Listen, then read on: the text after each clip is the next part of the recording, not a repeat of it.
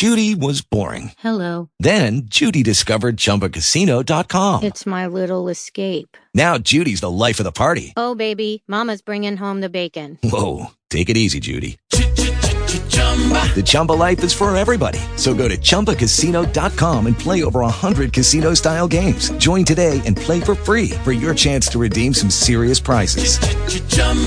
ChumbaCasino.com. No purchase necessary. Void where prohibited by law. 18 plus terms and conditions apply. See website for details. Here we go. Talk shoes. Recorded live. Welcome, welcome everyone. It's eleven five twenty sixteen.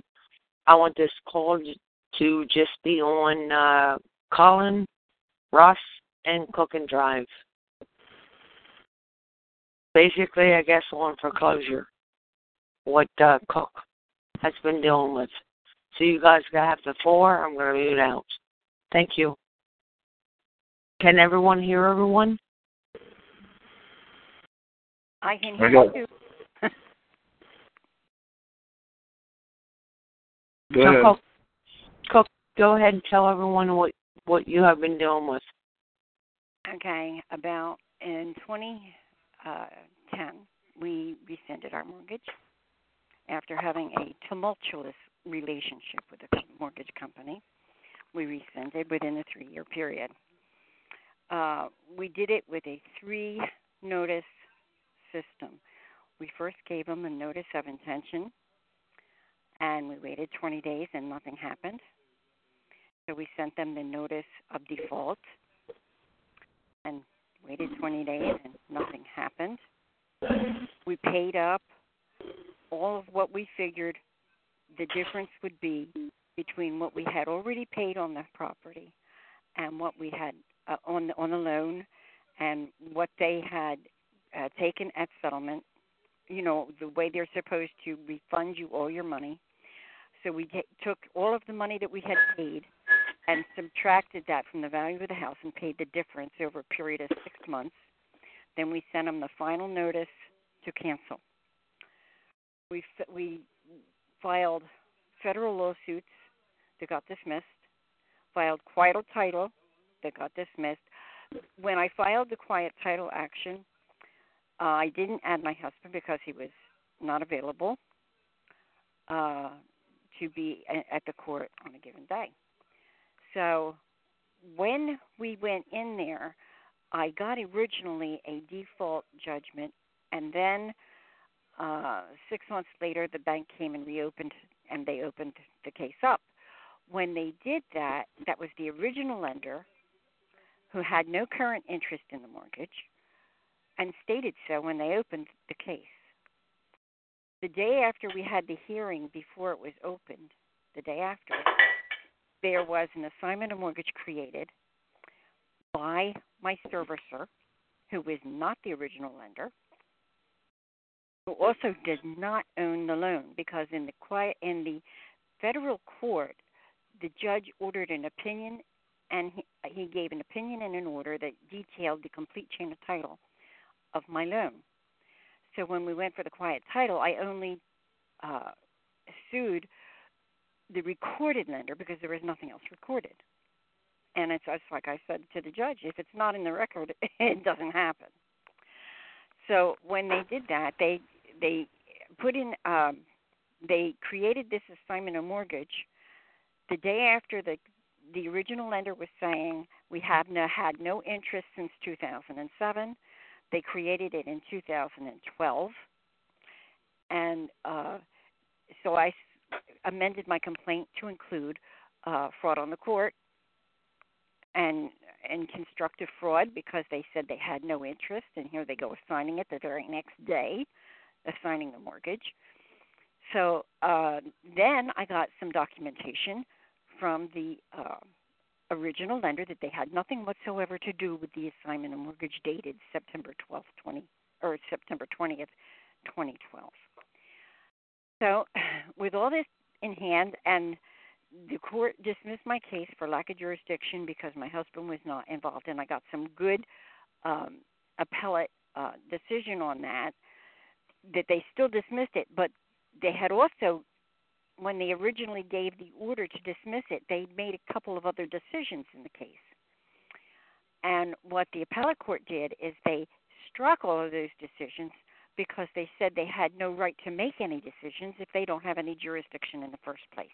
So that was a very good decision there, and it has been very helpful to a lot of other people because what I did is I took the the um, the uh, cite for the case and I looked it up and I found out that a lot of people have been using my appellate decision in their cases because they were making not only motions to dismiss, but they were making other decisions when they didn't have jurisdiction. And that was very good. And also because they didn't add the original lender, the, the actual lender, that's an, uh, what you would call an uh, indispensable party. And if they don't have the indispensable party, the law says they have to dismiss the case. There is no choice in the matter. There's no jurisdiction. Okay, Cook, I'm going to inter- interrupt this one thing. You end up putting something against the judge, but go ahead. Bring that up later. Yeah. Go ahead. So before we got the decision back from the Court of Appeals, before we even got that decision back, we got a notice of foreclosure and a lawsuit for foreclosure because we're in a judicial state uh, to foreclose on our house. And of course, we filed um, what it's called preliminary objections, which is a motion to dismiss in a sense, essence. And I I quoted the the motion to dismiss was because they didn't put in the original lender. There's no jurisdiction. They they don't have an enforceable mortgage because we had rescinded the mortgage without objection from the lender within the three years. Because two weeks before I filed, before they filed the uh, foreclosure action, two weeks earlier we had the Jesinoski v. Countrywide case come up, which says all you need to do is file a notice and it's done. If they object, then the courts get involved. But if they don't have, they don't object before the statute of limitations, you don't have to worry about it. It's done. So anyway, to make a long story short, with all these motions that we put before the court to dismiss uh, the preliminary objections, with all the objections that we had because they had a forged assignment of mortgage. No doubt about it. It was forged on five instances. They used a counterfeit note claiming it was a copy of the original note when it was a copy of the original note taken in 20, 2007 and not in 2015. And um, we had the rescission and all of this. And with all of this stuff, and the judge still threw out my objections and made me answer it. When I answered the complaint, he threw out all my answers. So here we have no answers to the complaint and no preliminary objections. And then they filed for motion for summary judgment. Well, I got a lawyer at that case at that time, and of course they didn't even give us a hearing.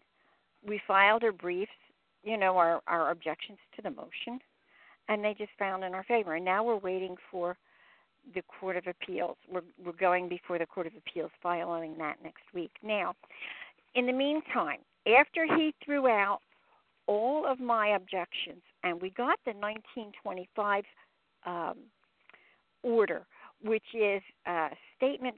Uh, it's the actual order of the court as to why he um, he found the way he did. It's it's not a an opinion really, but it it shows his side of the story. When I put in my notice of appeal, they have to, and I I tell the court what they did wrong of what their errors were, and then he writes back why why there were no errors.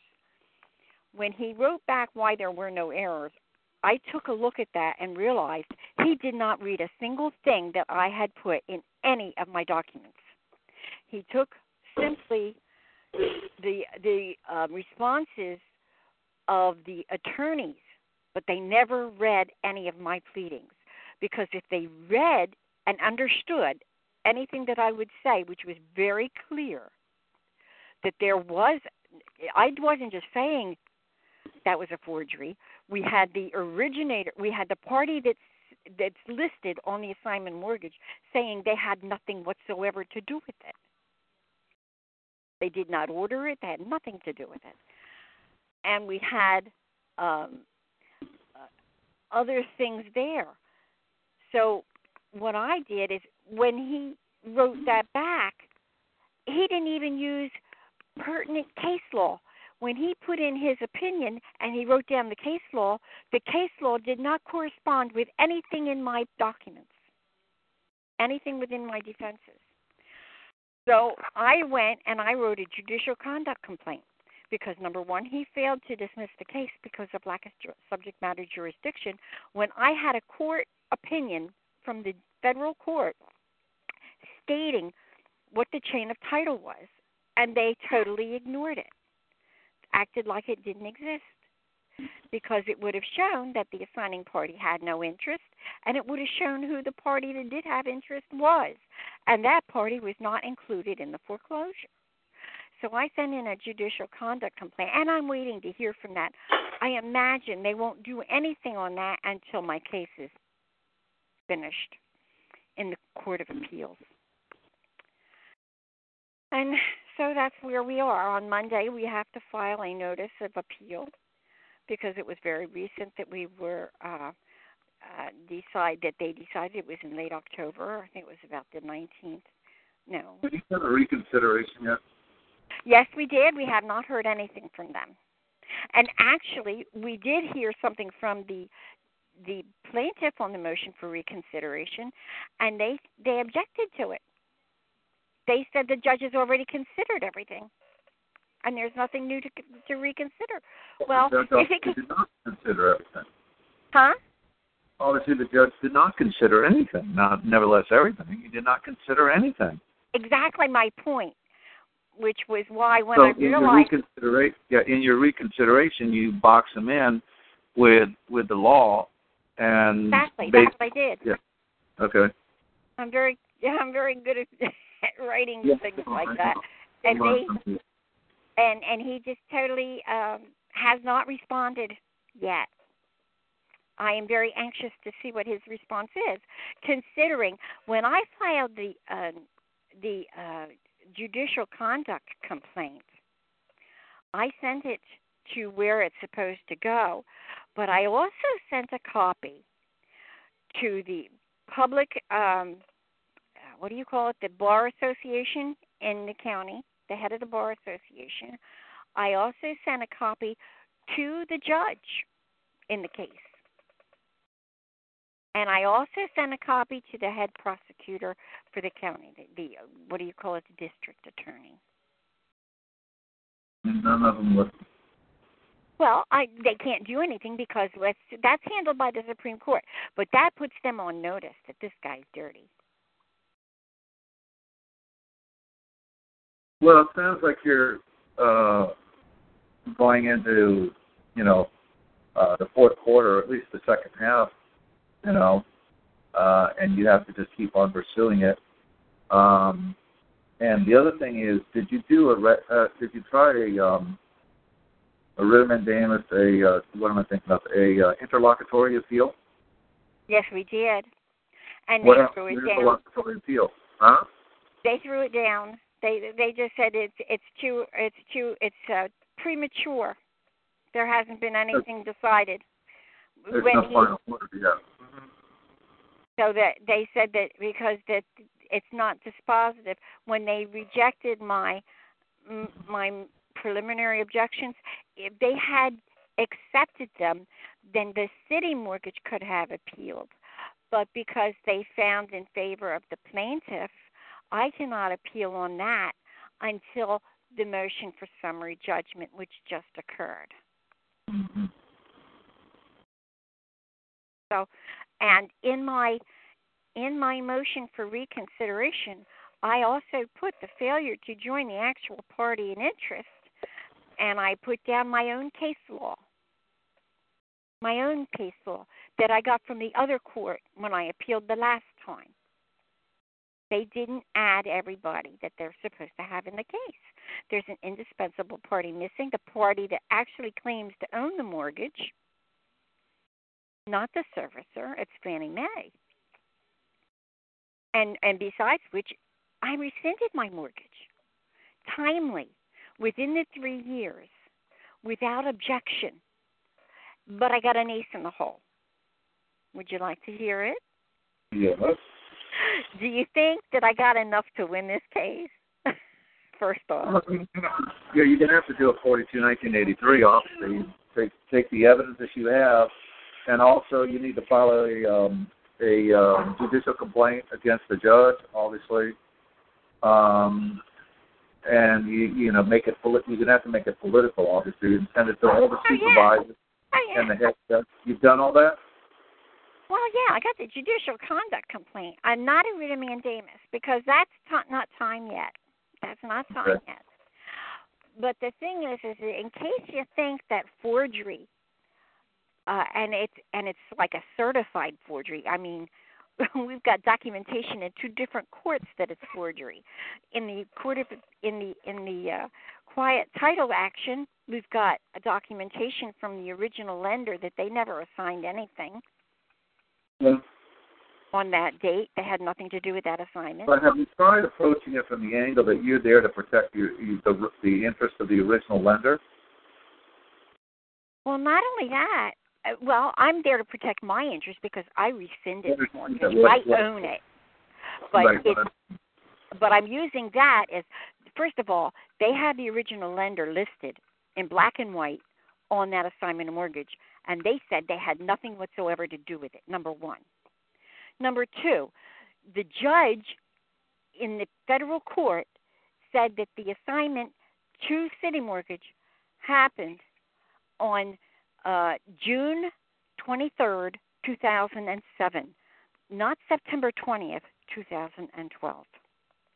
So here I got a court order saying that. Plus, I have a court order that's saying that Fannie Mae was assigned that mortgage on June 26th, 2007, and never recorded an interest, neither one of them at that time. Now, the other thing is, if forgery isn't enough to win this, if failure to con- include an indispensable party is not enough to get it dismissed, and if rescission is not enough to get it dismissed, I got something else up my sleeve. When they go in and get an order to put my house on the auction block, I am going to make a deed in lieu of foreclosure, but I'm not going to make it to CitiMortgage. I'm going to make it to my second lender who I have a relationship with. And they can say there is in the record a rescission. There is not in the record any objection to the rescission. And they were given a mortgage one year following the notice of final uh, the final notice to cancel. So that it was after the statute of limitations. All right, has your has your limitations uh, your statute of limitations ended on your rescission? Yes, the one year following the rescission. You didn't file an action against them. No. Well, see, that's what the federal court was for, but that got Okay, so dismissed. you did right. So you did file or you did file a, an action against them for failure to within a year period of time. No, I waited. After a year. Yeah, because you if you do it within a year, they can come back and ask you for all the rest of the money, which we have already paid. But Yeah, the thing no. is, we had we had filed one. My husband had filed one, but then he we dismissed it and refiled again because I wasn't in there, and there was just a lot of stuff that was screwy in there. So we we refiled everything all over again, but that was one year after. After you filed the re- after you gave notice of rescission. Let me let me share something. A lot of people don't understand the rescission thing. Uh, well, yeah, yeah. Dad. Well, the, the the key here is that you all you need to do, and, accord- and this is a recent Supreme Court case. All you need to do is file notice. Okay, I heard you say something that didn't sound like you just noticed you sent a notice of default, but it didn't sound like you sent notice of rescission. It sounded like you sent notice. What did I you sent notice of intent to cancel Yeah, on April 30th. Okay. And now, is that what they're calling? Uh, is that notice of rescission, or is that a notice of in, notice of intent? The law says all you need to do is file notice of intention to do so, and that's what that was a notice of intention to cancel. I don't know if the wording is right or not. I have to find out if your wording was proper or not to make your rescission proper. But the fact is, is that they only have 20 days in which to either bring an action or return everything. If they fail to, that's when you have one year after they fail to bring an action. So it's one year after they fail. Well, it's one year after the 20 days. Um, See, the judge didn't say that. The judge says you have to file the lawsuit within the three years. no, no, no, no. You have to file it. Yeah, but I know year. that he's wrong, and the j- and the Supreme Court says that he's wrong, but that's what the judge said. So that's Right. Well, we have this problem all over. There's several states that are not honoring the the um, the federal decision, the, the the the Supreme Court decision. They're not they're not honoring it, which is that notice is that's it. It's done. Once you give notice, it is done in law. It is rescinded. They, If they there's, can- you don't have to pay it. They, there's other courts that are still trying to say that you have to you have to pay up and all this other, which is absolute bullshit. Because what what it is, they're required by law. Once you do the rescission, they're required to return everything. Then they have, uh, I believe it is, I can't remember whether it's one or two months, but they, I think it's one or two months after they have returned everything, then they can come get the house, and you have to turn it over to them. If they don't show up within that period of time, I think it's three to four weeks. They don't show up within that period of time, they can't You can take either- back. yeah. You you can either tender the money, followed, but that doesn't start until after They return send you the money Right. and and the and the mortgage and the note. Right, exactly. But then they don't do that. When they don't do that, then they've waived their right to challenge the rescission. That's it. It's done. It's over. It's complete. Now, the rescission is a matter of law. Once you gave them notice of rescission, I'm, I, I have to look and see. I, I'd have to see your documents to see if, if it was done properly or not. Has anyone said that it wasn't done properly, or are they just ignoring the rescission? They just ignored it. All right. Well, um, has, have you heard anyone? Has anyone looked at it? and Said, uh, you know, I'll look at it real quick. If you want, send it to me by email, uh, truthmonger6 at gmail.com. But if you look at it, you have to make sure it's a notice of rescission, not necessarily a notice of intent, unless that's the wording, uh, that the proper wording that's used. But my understanding is notice of rescission. I actually did two things when I did my rescission. I gave them the quote unquote common law, which is I rescinded my signature off of old documents and I rescinded uh, I rescinded the uh, notice of rescission, not of intent, but notice of rescission. Um, have an interesting. We let me let me uh, interject something here. sure, we sure. have an interesting situation in Pennsylvania. We have a state right of rescission that's exactly like TILA. Exactly. But it's extended to four years. okay. Now, that final notice to cancel that I sent was within the four years. And we had a right under the state law because we didn't go into a title company, we did everything from home. So that gives you the opportunity to use the state law. And that means, uh, and when they were foreclosing, the lawyer came back waiving this final notice to cancel, and he says, "Well, this is a rescission, but it's not within the three years." Well, he wasn't thinking straight because it was within the four years under Pennsylvania law. Hmm. Look, my understanding from all the reading and studying I did on this is that the rescission is valid the moment you technically dropped it in the mail.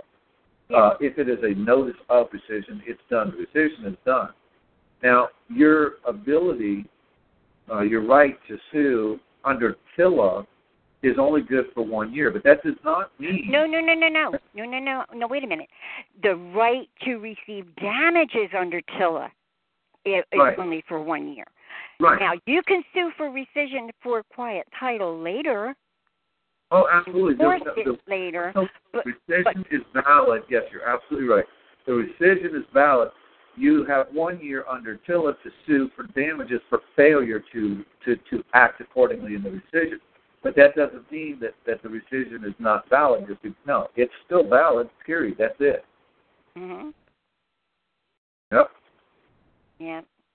And because I had him admit and admit in his paperwork in the foreclosure that my rescission final notice to cancel in December was perfectly valid. But he said it was too late. He wasn't thinking as state law. All right, let me ask you another question because I've seen this in a case. What happened actually in that case, the Supreme Court case went back down to lower courts and they lost that case. And the reason was because their attorney opened up the door to allow the question of proof uh, as to whether they had the right to rescind or not. Once that 20 days has passed, none of that is relevant, and you just move to strike it Exactly. because it's not relevant. Exactly. He, he, By answering it, you've opened the door. right. Right. Did you answer? Did you did you did, did you say or put anything in writing as to re, as to the validity of your rescission? Yes or no? No. No. All right. Yeah. Okay. Because that's how they lost that case. Because once they answered, acknowledged, or did anything, and, just and failed to simply say, "Look, uh, uh, that's your, uh, immaterial. It's moot because the 20 days is gone." Right. They tried to bring that up in the in in the foreclosure. To I said the precision, and my attitude is this: when they start attacking the rescission, they have no right. It's done. It was done 20 days when they failed to make it. Now, let me ask you this: Who did you who did you send the notice of decision to? Did you send it to all interested parties, including the one that's bringing action now? I had the only two parties that I knew about: MortgageIT and CitiMortgage. All right. And at the time, the note was allegedly held by by which one those? MortgageIT, but they really Okay. didn't until I sued. I didn't know it was owned by Fannie Mae. So, did you ever send a letter of notice of rescission to Fannie Mae? If they got the final notice, And Fannie Mae did get the final notice of your Uh, rescission. yeah, Fan- Fannie Mae, MERS, CitiMortgage, you know, all of them. They all got the the the final notice. But I knew nothing about Fannie Mae owning my mortgage. Even, even I said I think I might have even sent it to Freddie Mac because we had no way of knowing. But somebody said, "Look, you have to put them down just in case." Because we didn't find out Fannie Mae owned it until I sued in federal court. Then they admitted they they owned it. But did Fannie Mae admit that they had received notice uh, by one way or the other, or had knowledge of your notice of rescission? Yeah, Huh? yeah, they had notice. They had notice because when we sent in the first one, the first page said notice to agent is notice to principal, Principal, right? Okay. and So they notice had- to principal is notice to agent. Right now, have they made a claim that they were not properly noticed or anything like that? That they didn't get a notice? never claimed that. Nope. Then I don't, I don't see how they can, other than the fact that this judge, which is typical, is completely corrupted. Uh, they got no leg to stand on. It's done. It's finished. It's, it's, it was done the moment that you sent it. They 20 days passed by and nobody did anything. The only other thing is that if they say that they didn't get notice, but they're not saying that, so it's, Oh no, they had done- copies of everything. They brought him to court. Okay, so then it's a done deal. What the hell? Exactly. Well, are you filing in federal court then?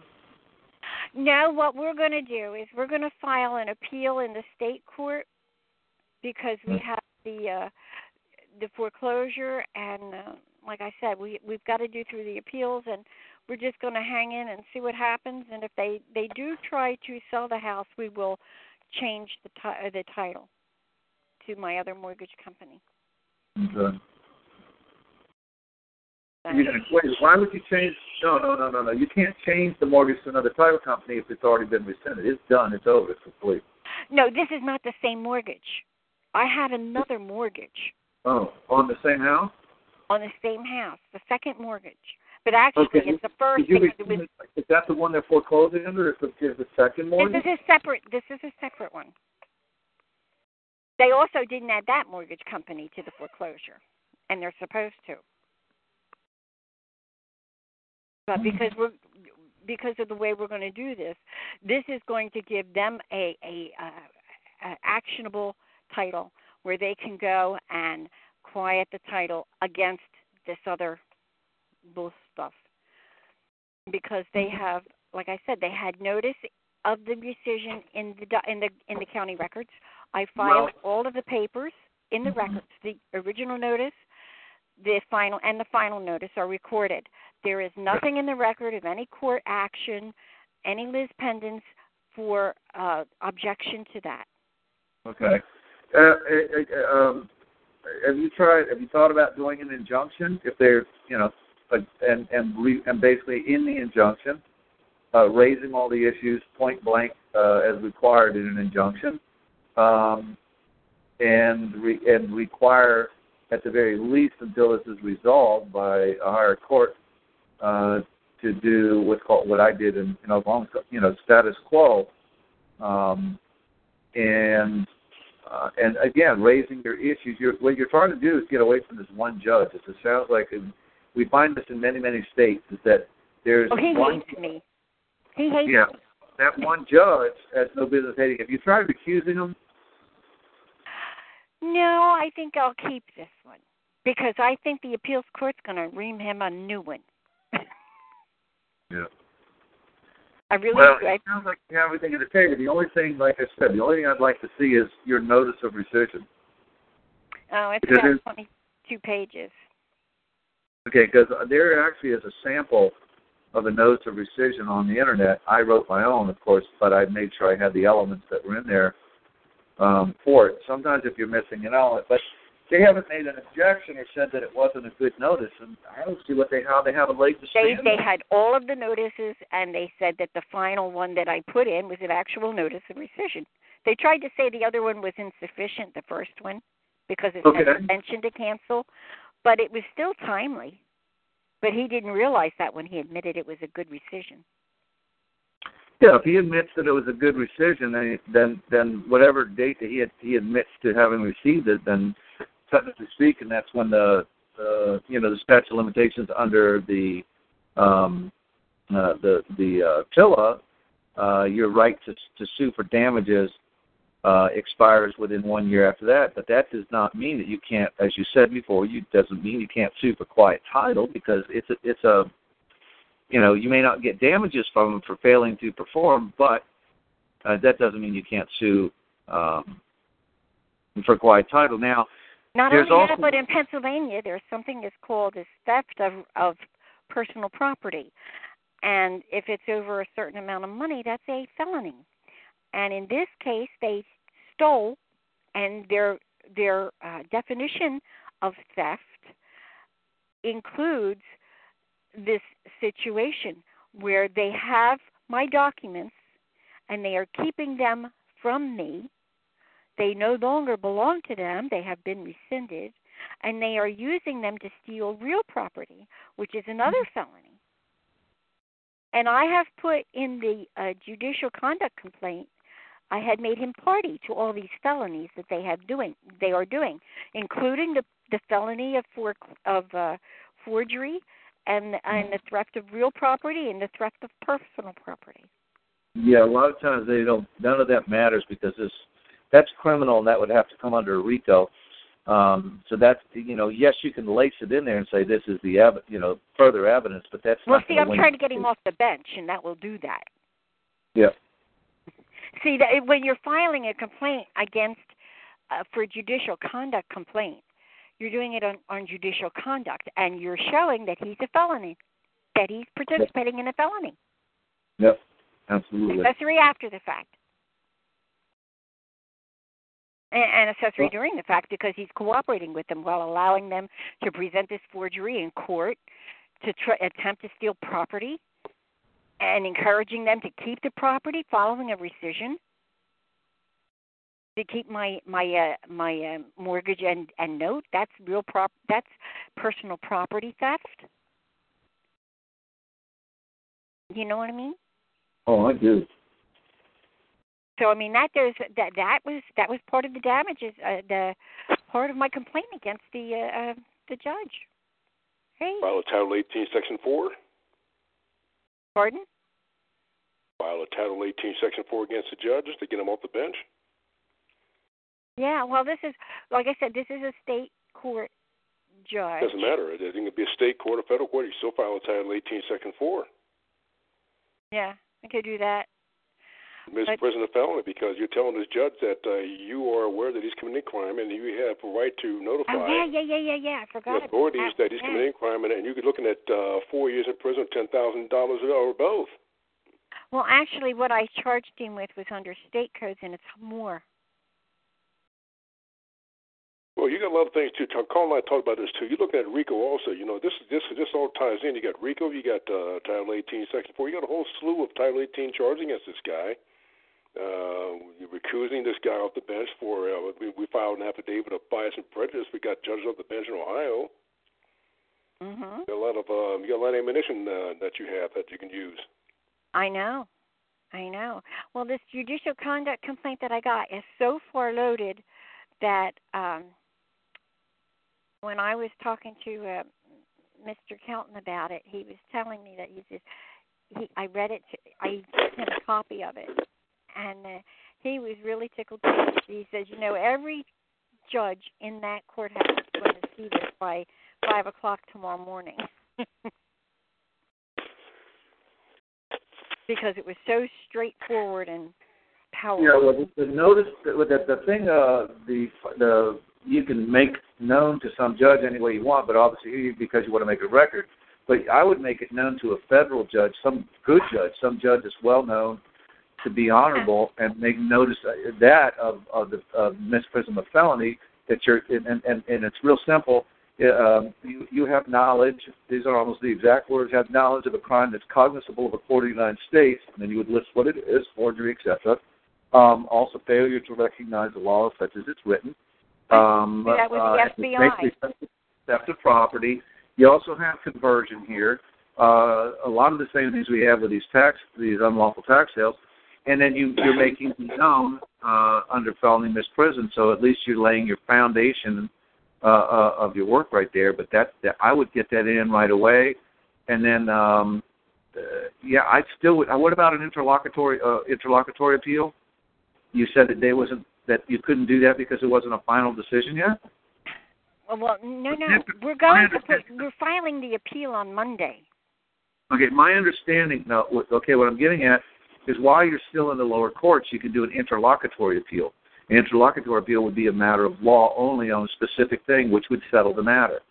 So when you look at the fact that you could that the judge is required to impose the law the way it's written, and he has failed to do so, you do an interlocutory appeal to get the higher court to address this law. Is the law clear or not? That's all the interlocutory appeal is a matter of law. It's not about the uh, evidence. It's not about anything else, but a matter of law. Once that once the interlocutory appeal uh, is, is processed properly, which means that the judge is going to go, well, yeah, that judge, the higher judge is going to go, well, yeah, the law says that, and you know you're required to abide by it, uh, and then it comes back down to the lower one, and since in this particular, it does settle the matter because if they if if if, if it's been rescinded, number one, um, and if it's a forgery, on the, so you have two two reasons there, then that means that uh, the issue is settled right there because they can't they can't do anything more. That's it. Well, They're done it's done. worse than that. It's worse than that. This case could be decided on a simpler matter of failure to join an indispensable party. They cannot rule on anything else until they rule on that. I totally agree, but that's what an interlocutory appeal is. With that, yeah, that's even simpler. But you know, throw them all in there and make it. Remember, you're making your record, making your record, making your record, so that when you do your 42 1983, you can show, hey, we gave them all the warning, we gave them everything that's possible, we gave them every opportunity, and these damages are just going to go up by the millions of dollars for every single one of these things that they're failing to do. And you're going to go out to the state and show that there's a, a pattern of activity there which constitutes a policy of the state to allow their public, you know, to allow those servants, their agents, to do this kind of ridiculous behavior, not abide by the law. Right. So yeah, you got a case. You just handle it properly and just keep on going. But makes you, you know, create your evidence.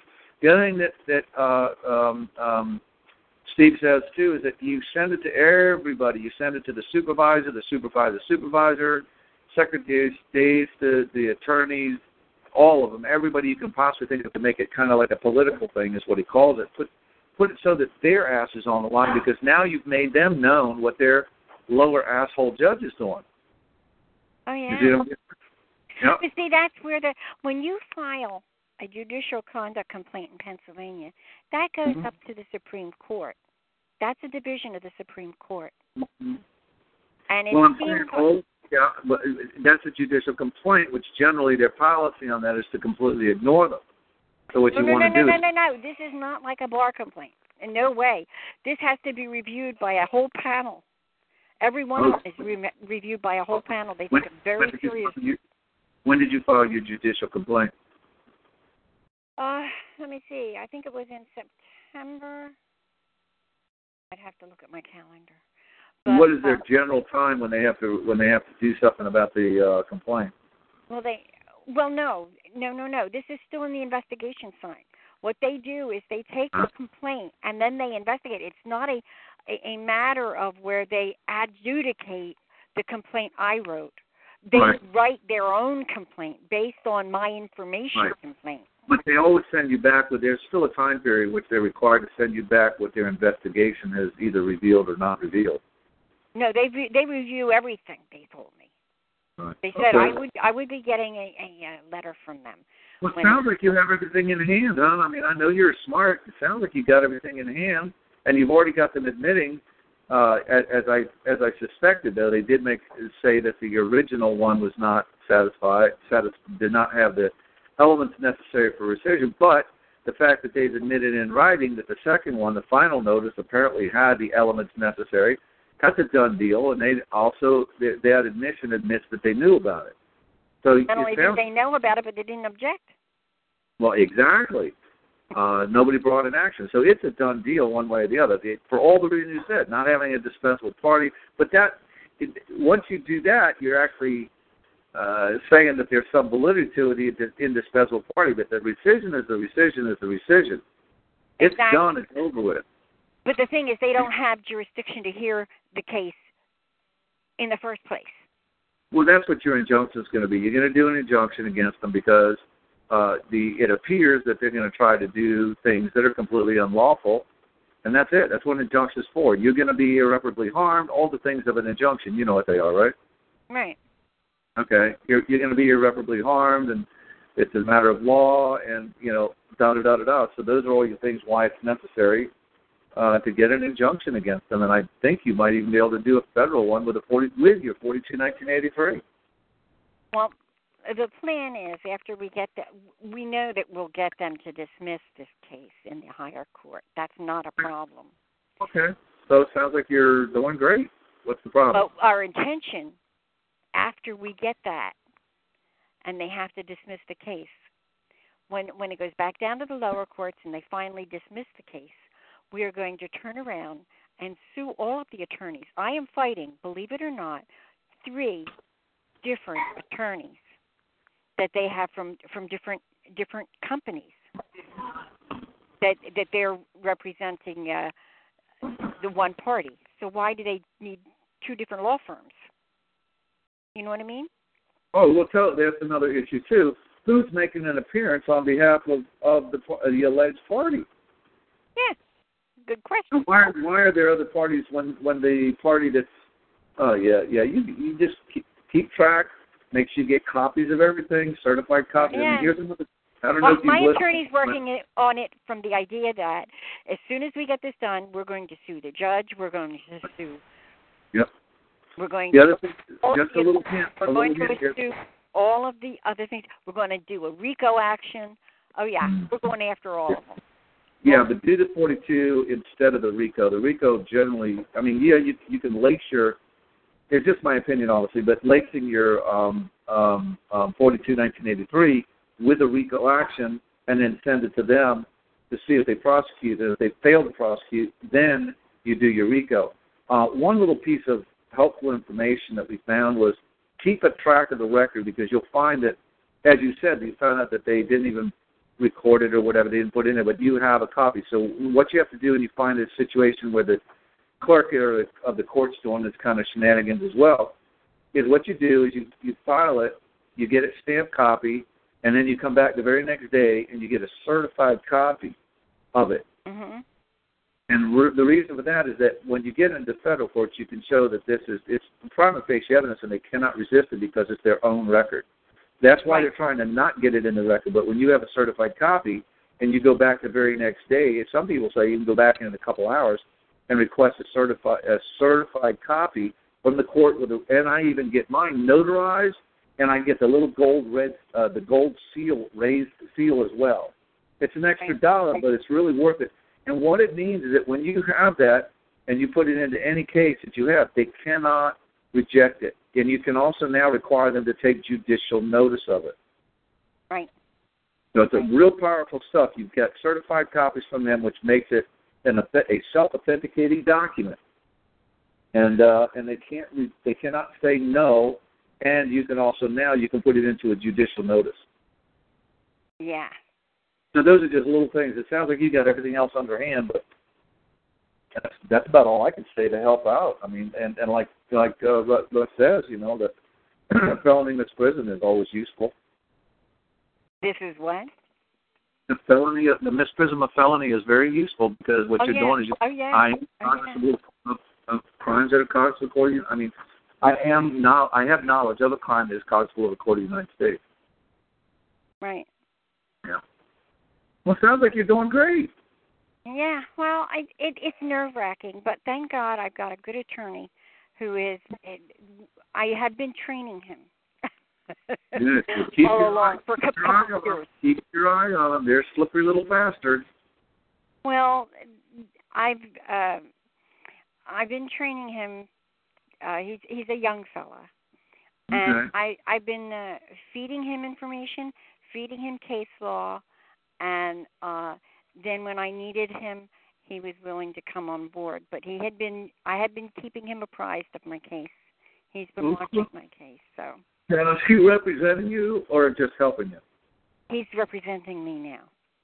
Okay, so you can't Because you this can't attorney- file anything and you can't put anything in the court record yourself. Oh, oh, oh, here's something else I forgot to tell you.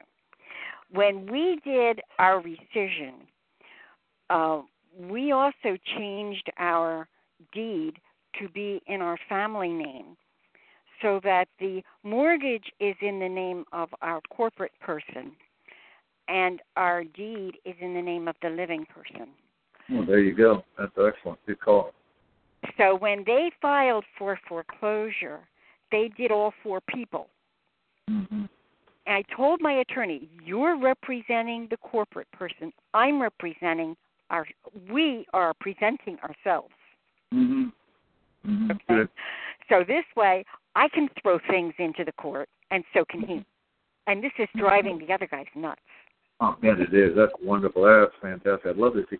Do you, if you get a chance, send me some of that stuff. I'd love to love to see what you did with it. Yeah. Okay. I'll I'll, I'll send you some stuff. But Yeah. I, I just got a letter from him too, from the other ju- from the other attorney, not my attorney, the uh, opposition, and it's actually addressed to Joshua, who is my attorney. And he says, "Would you tell me if if you're representing the Ormond, you know, if you're re- representing these people or not, because you're still putting in this, you know, they're putting in documents that he doesn't realize there's four people that he sued Well, here's, to represent it. Are all, four, are all four of those? Well, you've got what? Two persons and two people. Yes, Okay, so are they on there? Are you on there? Are are all are the both people and both persons uh, as defendants in this foreclosure? I mean, uh Yes. is it on the caption? Okay, so he's an idiot. Okay, so that yeah, what I would suggest, what I would suggest is when uh, when your attorney answers him, say, "I would be glad to do that upon." The key word here makes it conditional. Upon you um, uh, evidencing that you're representing um, whoever the claimant is. So you Oh, turn it back. So you you you get the attorney and say, "I'd be glad to," upon you confirming that you're working for them. Otherwise, uh, I'm not giving you any information. You see, so now he's going to put the shoe on the other foot. He's going to have to show, and I guarantee he's not, because you already know he's not, right? Yeah. Boom. So there you go. There's a perfect opportunity for the attorney to file back to him and say, "Oh, I would be I would be glad to share with you that that private information upon knowing and verification that you are in fact representing the other party." That's it. Right. Bingo. All right. Yeah. Well, sounds like you're doing wonderful. Is that the end of the call now? Can I go get a sandwich and spank myself or whatever it is we're supposed to do? I don't know. Ask Cheyenne. That, that's Russ's deal, man. I mean, isn't that right, Russ? Hello, Russ. That's right. Yeah. When Russ is silent, that means that you're you're you're you're speaking the truth. Because if he's got something to say, he'll jump in. Won't you, Russ? Oh yeah, oh, yeah. I just I just got thrown off the balcony. I'm back. Just came back up on it on the roof. I'm I'm okay right now. yeah, that trampoline on the other on the outside of the balcony. Oh, I know the yeah, big old swimming pool. I threw myself off the balcony. Yep. Yeah. I guess that trampoline came in handy, huh? Oh yes. Well, if there's nothing you guys need from me, I'm gonna I'm gonna go. I gotta I'm I'm falling asleep on my feet right now. I'm gonna actually go out in the car and take a nap. This this thing is going on until ten o'clock. Um, it was good talking to you again, Colin. absolutely. You have my email, right? Truthmonger6 at gmail dot com. Wait, wait a minute. Let me grab my pen again. Make sure I got it. What is it? T R U T H G. R U. T as in Tom. Truth. Tell the damn truth. Monger. M O N as in Nancy. G as in George. E as in Edward. R as in Richard. Monger. M O Truthmonger. Truthmonger six. Don't forget the number six at gmail dot com. Okay. Yeah, I'd love to see it. Send, and make sure you send me the rescission notice as well, and anything you want to send me, particularly what you filed, so I can look at it. And oh, either you're, you're asking for you're asking for a basketful. Well, that's, that's okay, unless you want to put it on a cloud or something. Yeah, because see what I do. There's one or two things. Either I pick it apart and send it back to you and say, hey, you know, maybe, and and, and always improve. We can always improve most of the time. Or I'm going to go, whoa, cool, thank you so much. I see. Oh yeah. Oh, I like that. Oh, thank you. You know, it's so, or a bit of both. That makes sense. Yeah. I don't dis I don't disseminate anybody else's stuff without redacting it first, and before I would ever share it with anyone, I would send a redacted one to you and ask your permission. Okay. Now, do you can you redact on on uh, um, PDFs?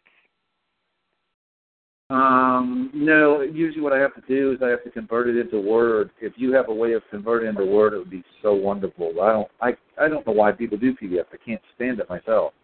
Well, it's because not everybody has the same word processor, and when you open something in a different processor, Mm-hmm. uh, even though it's .doc, it doesn't show it the same way. You know, but make sure it's not DocX, DOCX, because then you can't do anything with it. Yeah, a lot of times you can't open it. But if you do, if you go to the 1997 version, so oh yeah, the .doc, yeah. But see, I use Yeah. ODT on everything, so I would have to convert it to a .doc first. Okay, that would be wonderful because then then it can be used and you know I can make notes on it and send it back to you and and we'll highlight and do Well, the stuff that everything's already been, like I said, everything's been submitted to the court already. Right. And, got that. Uh, and uh, we're just, like I said, the only thing that we're waiting for now is uh, we're going to be sending in a notice of appeal, and my attorney's going to be handling that. That's Okay. that's what he's paid for. All right. Well, it sounds like you got it going on. And uh, I, as a matter of fact, I may be doing a lot of the um, the actual Writing the, the, the appeals brief. I will give him uh, a start on it, and then he would be able to uh, add to it or Yep. whatever. But but basically that's what we're doing. You know. Yeah. All right. Well, fantastic. The only reason I say that is a lot of times people think they've they've got all the elements in there, and they might be missing some elements, and there could be something similar. I mean, I I try to share mine with other people that I trust first, so that they can go, "Oh, you're missing this, and you're doing that," you know, um, and that's fine because I, you know, we learn, and if it's really great, then we know that there's an example that we can share uh, with other. You'll be wanting to share this because people have shared. Okay, awesome. I look forward to it. Then. Thank It's, you so um, much. And Yeah. I'll send you the judicial conduct complaint, but that is going to have to be in PDF because I don't. I'll tell you, I had a problem, and a lot of the stuff I, I'll send in PDF because a lot of my doc and Yeah. dot ODT, I got Yeah. my uh, computer got uh, a a Java worm, and it encrypted all of my files Oh, and I was only able to. They wanted several hundred dollars to get the encryption key, and I'm saying I'm not paying you a dime. you know what I mean? Oh, And absolutely. Yeah, that's a lie. Uh, but did are you saying it did invade and, and corrupt your documents? oh yeah, I couldn't open a single thing. Every document, every picture, everything. And what I finally did is I had saved some to the cloud. I had saved sent uh, different ones by email to different people. Okay, And- here's what you want to do with those. Is what you is a real simple thing. What you want to do is open it under a different operating system. Those files are not corrupted; they're still there. It's only your the the uh, program that accesses them that's. It's, it's a lie they're telling you. It's just a pop up. Really, it's a pop up window. Is all it is, and it's and they- JavaScript, yeah. Uh, yeah, and they set it as a, as a, as a um, as the uh, primary.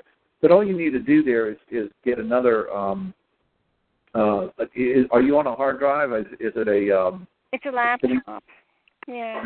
but it has a hard drive. It's not a. Uh, uh, um, um, um, what is it called? A. Um, I just got one. It's a. Um, Flash. hold on a second. I'll think of it. It's a um, circuit. Uh, hard. What is it called? It's a hard circuit. It's not. It doesn't have a spinning wheel. What am I thinking? Right, of? right, right, right. Solid state. Yeah, solid state. I have a solid state now. Is your solid state or not? I have no idea. I don't think so. Okay, it probably isn't. Um, so you can get those. Those files aren't. They, they don't. As far as I know, they don't have anything. It's just accessing it is lying to you. So you can access it with a different program, and um, the way you can if do I would have that. opened them under Linux, I would still have them. Because all I your all, all. your files are there. They're uncorrupted. What it is is that it, it, it, it's a little mini program that tells you that they're corrupted, but they're not really. And all you need to do is come in. What I did in, with the old computer. Now you have a laptop. I, I get that, but you could run if you have an auxiliary um, um, um, disk drive. You can have Windows or even a program on it. Uh, you can go back and do a DOS on it, and you can actually copy paste all those um, uh, files as they are, just under under uh, a regular old, um, you know, anything to wake it up so that you can go ahead and, and transfer them, and then you open them up under a different system. That's all you got to do. It also you- you- renamed every single file. Do what? It renamed every single file. You renamed them? It renamed them. It, it put dot uh, crypto or something or cryptid or something like that. And what happens when you try to open it that way? you can't. And then when you take if I and I tried to rename them back and tried to open them from that way, and you Mhm. still couldn't. You- That I was going freaky for a while, but I was able to to access from like I said, I had sent out other documents to other people who were keeping Yeah. track of my who were Yeah. keeping track of That's, one of- yeah, that's one of the reasons we do that. Send it to each other so we always have a copy in case we get corrupted. yeah. Yeah. So I was able. Um, Not only that, but I've been backing everything up to a flash drive, and it happened to be that the flash drive was plugged in at the time, and all of those files got corrupted. oh, so you do have it on a flash drive. Huh? You have them all on a flash drive, and you're saying it renamed those? Yes. Well, that's fascinating. What just because you're saying you because it's renamed, you can't open it up? Right. All right. Well, I- I'd have to physically be there. Where are you located again? Pennsylvania. Yeah, it's a little bit far right now, but I have somebody else in Pennsylvania. I'll see what I can do. I'll, I'll ask around, see see if there is anything. Have you tried your um? I the, um, released all of my documents uh, that were, you know, I was able to get the PDFs back from people that I had sent them to. Right. Okay. But as far as the other ones, the dot docs, they were down Yeah. beyond, you know, salvation.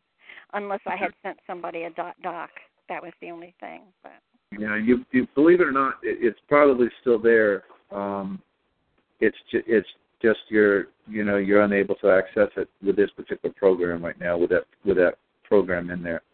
Um, I'll, I'll ask around, but yeah, send me what you got. That'd be great. Let's do that, and then uh, I'll I'll ask around and, and and see if there's somebody who. Have you tried the any of the uh, the antivirus things to re, redo everything or no? Have you got your Oh, computer yeah. clean? yeah, Hmm. I, I've tried. I've I've got that here, you know, on my uh, machine. Okay. Yeah. All right. Well, because there are some places. I'll talk to some people, see what they know about this virus. I'll explain it to them. They'll. Yeah, I'm sure they have it a was some- something that it came in an email and it said my package is being delivered and the delivery information is in this you know is attached and without thinking and i didn't have my glasses on so i couldn't see it was javascript i thought it was a pdf and i went to open it and it just went nuts i knew it as soon as i did it what happened Oh dear. Oh well. All right, my dear. It was really great talking to you, and uh, really great hearing your voice for a second or two, uh, Russ. Um, you know. I really do have to go take a nap though, because I'm just falling apart here. Yeah, the funny thing is, is these people asked for uh, uh they, you know, they were holding me hostage for Bitcoin. Uh, yeah, well, see, yeah, that's the virus. That's the virus I was talking to somebody else about, and they were telling me that that that.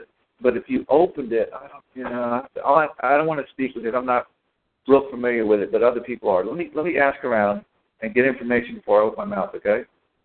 Okay, All right. Uh, I'll talk to you later. okay, Colin. Bye. Bye.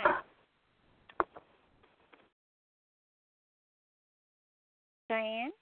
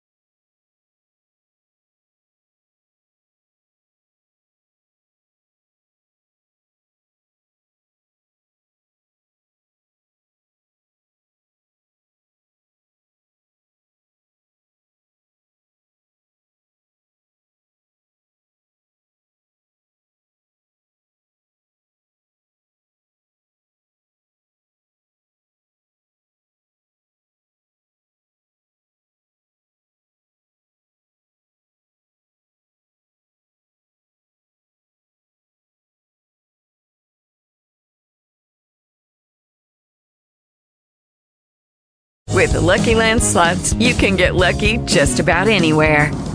This is your captain speaking. Uh, we've got clear runway and the weather's fine, but we're just going to circle up here a while and uh, get lucky.